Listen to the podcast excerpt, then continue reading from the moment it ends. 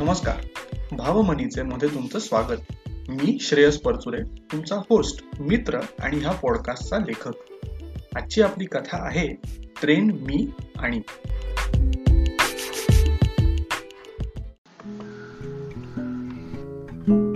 लोणावळ्यातला डिसेंबरी गारवा. सकाळचा तो बोचरा डिसेंबरी गारवा माझ्या काळ्या जॅकेटच्या झिप मधूनही झिरपत मला त्याच्या अस्तित्वाची चांगलीच जाणीव करून देत होता. ते जॅकेट आणि त्याच्या जोडीला कानाला बांधलेली ती पट्टी. ती हल्ली लोकलमध्ये विकतात ना तसली तारांभोवती उलन कापड गुंडाळून केलेला टुकार प्रकार नव्हे बरं का? चांगली लोकरीची जाड पट्टी माझे कान आणि कपाळाचा बराचसा भाग अडवून धरत होती. तशी आपल्याला सिगरेट वगैरे व्यसन नाहीतच. अर्थात महाराष्ट्र सरकारच्या एकंदर मागच्या चार पाच पंचवार्षिक योजना पाहता सिगरेट तंबाखू दारू आणि पेट्रोल डिझेल यांच्यावरची अनुक्रमे एक्साईज ड्युटी आणि आता जीएसटी यांच्या चढत्या भाजणीला काही उतरती काळा वगैरे लागेल अशी चिन्ह तशी दुरापास्तच असल्यामुळे ती व्यसन परवडण्यासारखी नाहीत. असो. तर सिगरेट वगैरे धूम्रोत्पादक गोष्टी हाताशी नसल्याने मी उगीच स्टाईल मारावी म्हणून आणि वेळ घालवायला दुसरं काहीच साधन नसल्याने म्हणा वाफेचे धुराळे आपण थंडीत असे सोडतो ना आकाशात तसे सोडत उभा होतो. इतक्यातच one one zero one zero Pune Mumbai Chhatrapati Shivaji Maharaj terminus Sinhagad एक्सप्रेसने अचानकपणे त्या सर्वत्र आच्छादलेल्या धुक्यातून विलक्षण शांतपणे फलाटावर प्रवेश केला. ह्या तिच्या एकंदर शांत एंट्रीमुळे एक नक्की झालं. इथे प्लॅटफॉर्म क्रमांक दोन वर जी काही वायफळ गर्दी जमली होती ना त्यांची एकच धांदल उडाली. का म्हणताय? सांगतो ना. अहो त्या बेट्या लोणावळ्यासारख्या महत्त्वाच्या स्टेशनावर म्हणजे मोजून सगळ्या गाड्या थांबतात असल्या स्टेशनावर पुढच्या बाजूला कोच पोझिशन वाले इलेक्ट्रॉनिक मॉनिटर्स बसवलेले आहेत. मागची तळेगाव किंवा अगदी पुण्याच्या साईडची जी प्लॅटफॉर्म आहे तिकडे अशीच ती पोरकी ठेवलेली जागा. ना छप्पर ना साईन बोर्ड आओ जाओ घर तुम्हारा. बहुधा असा सकाळ सकाळ लोकांचा जरा चांगला व्यायाम वगैरे व्हावा असा काहीसा प्रामाणिक आणि उदात्त प्रयत्न असावा रेल्वेचा जनरल आणि रिझर्वेशन असे ठरलेले डबे नक्की कुठे येतात हे ठाऊक असल्यामुळे मी मात्र निर्धास्त उभा होतो. तोंडातल्या त्या काल्पनिक सिगरेटीचं थोटूक उगाच एखाद्या हिंदी सिनेमाच्या नायकासारखं मी टाचेखाली चिरडलं आणि निर्विकारपणे डी वनकडे मार्गस्थ झालो. मी आज चढलो गाडी सुटली सुद्धा. कुठल्याही रिझर्वेशनच्या डब्यात पाहायला मिळतं तसंच माझ्या डी वन नाईन्टी सेवन ह्या सीटवर अपेक्षेप्रमाणे एक पुरुष आधीपासून बसलेला होताच. तुम्हाला सांगतो ना माझं ना एक एक स्वप्न आहे. अगदी लहानपणापासून माझं ते स्वप्न आहे. आपण रिझर्व्ह केलेल्या सीटवर कुणीच बसलेलं नाही आधीपासून. अशा एका रिझर्वेशनच्या डब्यात मला एकदा तरी चढायचं आहे आयुष्यात. अर्थात भारताच्या लोकसंख्येचा प्रश्न पाहता हे कितपत शक्य आहे हा एक स्वतंत्र विषय आहे. तर त्या डी वन नाईन्टी सेवन वर बसलेल्या माणसाने माझी शोधक आणि काहीशी प्रश्नार्थक नजर बरोबर ताडली असावी. कारण दुसऱ्याच क्षणाला माझ्याकडे कोणतंही तिकीट बिकीट अशा कागदी पुराव्याची मागणी न करता त्याने समोर मिसेस बसली माझी नाईन्टी एट आहे. धन्य आहे आपली रिझर्वेशन सिस्टीम. म्हणजे रेल्वेची बरं का ते सामाजिक विषय वगैरे नाही म्हणत मी. मी एकदा मागे वळून तो इशारा करत होता त्या दिशेने पाहिलं. आणि मागे त्या भल्या माणसाची मिसेस बसली आहे ती डी वन एकशे आठ नंबरची विंडो सीटच आहे. हे पाहून माझं जरा समाधान झालं. आणि मग मी त्याला माझी जागा एक्सचेंज करायला होकार दिला. त्या काकू इकडे शेजारी त्या माणसाच्या येऊन बसल्या आणि मी शांतपणे डी वन एकशे आठ वर आसनस्थ झालो. आता साधारणपणे आपल्या वयाची पावणे सव्वीस सव्वीस वर्ष या भूतलावर काढलेल्या मनुष्याला आपल्या नशिबात काय भरून ठेवलंय किंवा वाढून ठेवलंय ह्याची एक किमान कल्पना आलेली असतेच. त्यामुळे नॉर्मली माझ्यासोबत आयुष्यात घडेल असं काहीच आज होत नव्हतं. नशीब असतं ना हे दोन प्रकारचं असतं. एकतर ते छप्पर फाड तरी असतं किंवा मग ते आयुष्यात तुम्हाला तुमची जागा दाखवून तरी देत असतात. आज माझ्या नशिबाने हेच केलं. मला लोणावळा ते दादर हा संपूर्ण अडीच तासांचा प्रवास चार युवतींसोबत व्यतीत करायचा होता हे आत्ता कुठे माझ्या लक्षात आलं होतं. शेजारी एक आणि समोर तीन. समोर तीन असं म्हटलं का मी? सॉरी सॉरी जरा चुकलंच माझं. एक माझ्या शेजारी एकशे सात वर बसली होती आणि दोघी माझ्यासमोर. आणि ठीक मेरे सामने वाली खिड़की में जो चांद का टुकड़ा बैठा था वाह गॉडेस ऑफ क्यूटनेस लिटरली तिला मुलगी किंवा तरुणी म्हणून त्या देवीचा मी अपमान करू इच्छित नाही. थंडीपायी अंगाभोवती घट्ट वेढलेला तो लाइट ब्लू कलरचा स्वेटर अगदी तिने त्याच्या बाह्या पूर्णपणे हातांच्या तळव्यांभोवती अशा घट्ट ओढून घेतल्या होत्या. काय गोड दिसत होती माहितीये का ती? गोरापान चेहरा त्यावर अगदी निरागस भाव आणणारे ओठ आणि लालसर छटा असलेले गाल. इतक्यावरती थांबली नव्हती. डोक्यावरून एक मरून रंगाची कॅप स्कार्फ असं काहीतरी तिने घातलं होतं आणि ते एकंदर तिची शोभा आणि उब दोन्ही वाढवत होतं. आता प्रवास म्हटला की एकतर इंस्टाग्रामवर हॅशटॅग ट्रॅव्हल डायरीज अशा पोस्ट करण्यासाठी किंवा जेन्युइनली वाचनाची आवड आहे म्हणून आपल्या सोबतीला प्रवासात पुस्तक तरी एखादं असतंच किंवा मी दुसऱ्या कॅटेगरीतला आहे बरं का? म्हणजे मला जेन्युइनली वाचनाची आवड आहे.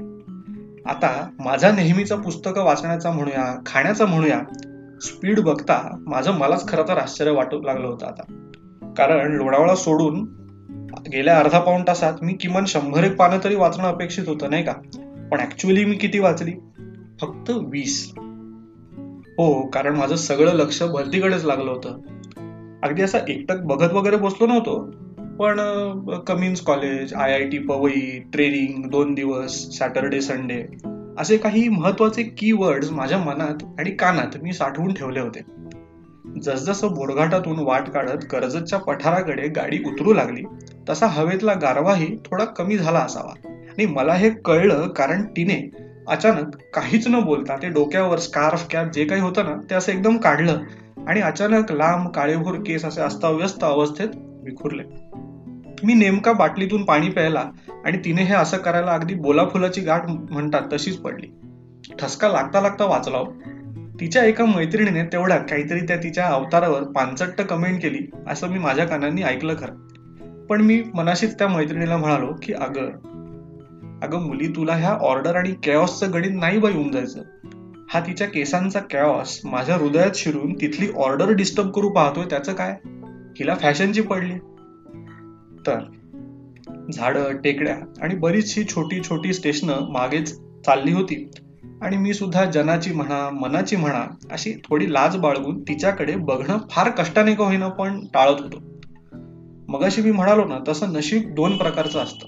पहिला प्रकार म्हणजे कर्जत स्टेशनात गाडी थांबावी आणि वडापाववाला नेमका लांब यावा. मग तुम्ही काढलेले सँडल्स चढवणार. नेमकी दोन दारांच्या मध्ये मधोमध तुमची सीट असणार. गर्दीतून वाट काढत तुम्ही दरवाजातून खाली उतरणार. नेमके सुट्टे पैसे नसल्याने तो एखादा वडा किंवा एखादा पाव एक्स्ट्रा घ्यायला लावणार. मग भांडण गाडीचा भोंगा पुन्हा कसं तरी पुन्हा धावत पळत दार पकडून गाडीत शिरणार. अगदी नको नको. पण आज आज नाही. आज आमचा नशिबी वडापाववाला अगदी खिडकीपाशीच उभा होता. सुट्टे पैसे देखील होते. आणि वडापाव सुद्धा गरम निघाला. असं रूप का दिलं म्हणताय का? सांगतो सांगतो थांब. कर्जत मागे पडलं आणि त्या सगळ्या मुलींची काहीशी अशी चलबिचल होऊ लागल्याचं मला जाणवलं. बहुधा स्टेशन जवळ आल्यामुळे हे होत असावं. तिच्या मैत्रिणीला काही नुकतंच पास झालेलं स्टेशनाचं नाव दिसलं नसावं कारण तिच्या चेहऱ्यावर अशी काहीशी नाराजी दिसली. अंबरनाथ. अंबरनाथ गेला आता. मी शक्यतो अजिबात इंटरेस्ट असल्याचं न दाखवत म्हणजे इंग्लिशमध्ये आपण म्हणतो ना असं नॉन कमिटली तसं आपलं म्हटलं मी आपली माहिती पुरवली. समोर बसलेल्या तिच्या आणि तिच्या मैत्रिणीच्या नजरा अचानक माझ्याकडे वळल्या आणि दोघीही मोघम ऍक्नॉलेजमेंट टाईप हसल्या. मीही अर्थात हसलो. ही माहिती मी पुरवल्या क्षणीच त्या ग्रुपमध्ये एखादी अशी खळबळजनक माहिती किंवा ब्रेकिंग न्यूज हाती लागल्यासारखी एकदम बातचीत सुरू झाली. याने एक नक्की झालं त्यांना इतका वेळ नक्की काय छळत होतं ह्याची मला आता थोडी थोडी कल्पना येऊ लागली होती. प्रश्न हा होता की नक्की उतरायचं कुठे? आणि त्यांच्या पुढचा हा यक्ष प्रश्न मी माझ्या पुढच्या वाक्याने सोडवला. कसं आहे ना ऑफिशियली टाइम टेबलमध्ये किंवा रेल्वेच्या ऍपवर दिलेलं नाहीये पण सिंहगड एक्सप्रेस जी आहे ना ही ठाण्याला थांबते. सो तुम्ही तिकडे उतरू शकाल. अगदी आधी कल्याण किंवा पार अगदी दादर पर्यंत जायची गरज नाही. मी आपली मोघमपणे माहिती पुरवली. मदत हो मदत. बघा म्हणजे माझं अंतकरण. स्वतःच स्वतःच्या हातांनी मी तिचा सहवास अर्ध्या तासांनी कमी करत होतो. अर्धा तास म्हणजे केवढा झाला? ही नवी माहिती कळल्यावर त्या तिघींच्या चेहऱ्यावर आलेलं समाधान मात्र जाऊ दे ना बरं वाटलं मला. कल्याण मागे गेलं. तिथे चढलेल्या अलोट गर्दीमुळे माझ्या समोरच्या तिघींच्या चेहऱ्यावर मात्र हळूहळू आता टेन्शन येऊ लागलं होतं. बॅगा काढल्यात तरी चालेल बरं का आता? मी त्यांना थोडासा दिलासा दिला. आणि अर्थात अपेक्षेप्रमाणे त्या अति जड आणि जाड अशा बॅगा वरून काढून त्यांना द्यायला मदत सुद्धा केली. बॅगा काढून त्या व्यवस्थित एकदा नीट चेक वगैरे करून झाल्या आणि मग एकीने आपल्या सॅकमधून कसलीशी एक इन्स्ट्रक्शन शीट अशी भली मोठी फुलस्केप काढली आणि तिच्यातून कसलेसे नंबर वगैरे काय ते त्यांची देवघेव चालू झाली. माझं पुस्तक अजूनही माझ्याकडे ते टक लावून बघत होतं. हो पाहणारच ना कारण गेला एक तास मी फक्त त्यातली जी अक्षरं होती ती पाहिली होती. ज्ञानार्जन म्हणाल तर शून्य. काहीही कळलं नव्हतं मला त्या कादंबरीतलं. परत पुन्हा पहिल्यापासून वाचावी लागणार होती. काय करणार पण ठाणे जवळ आलं आणि आधीच सीटवर काढून ठेवलेल्या बागा हळूहळू उचलून त्या सगळ्या मुली मार्गस्थ होऊ लागल्या. बाकीच्या तिघींना माझ्याशी विशेष असं काही कर्तव्य दिसलं नाही. त्या लगबगीने आपापलं सामान बॅगा जे काही होतं ते उचलून पुढे दरवाजाकडे चालत्या झाल्या. पण ही माझ्यासमोर बसलेली होती ती.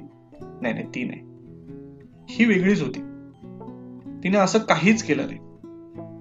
एक खूप निरागस आणि निखळ स्माईल माझ्या दिशेने फेकलं आणि तिच्या त्या गोड गुलाबी ओठातून एक छोटस थँक्स पुटपुटत ती ठाणे स्टेशनावर उतरली. त्या एका थँक्स पायी माझा उरलेला ठाणे ते दादर हा अर्ध्या तासाचा प्रवास ह्या मनाची जी काही उरली सुरली लक्तर होती त्यांना मलम लावण्यातच गेला. ती सहजपणे दिसली तशीच सहजपणे निघूनही गेली. पुन्हा कधीच न भेटण्यासाठी तिचं नावही मला कळलं नव्हतं आणि पुन्हा त्या कीवर्डच्या मदतीने सोशल मीडियावर सर्च करणं वगैरे जाऊ दे ना.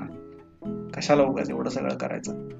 ट्रेनने वेग घेतला होता आणि माझ्या मनात केवळ दोन प्रश्नांनी घर केलं होतं. तो डिसेंबर होता. आता आता चार सहा महिने झाले.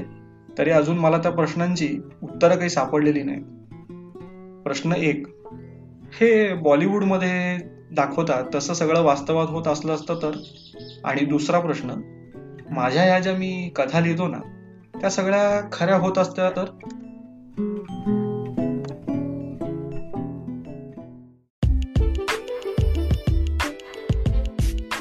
आजचा भाग तुम्हाला आवडला असेलच ही आशा आहे.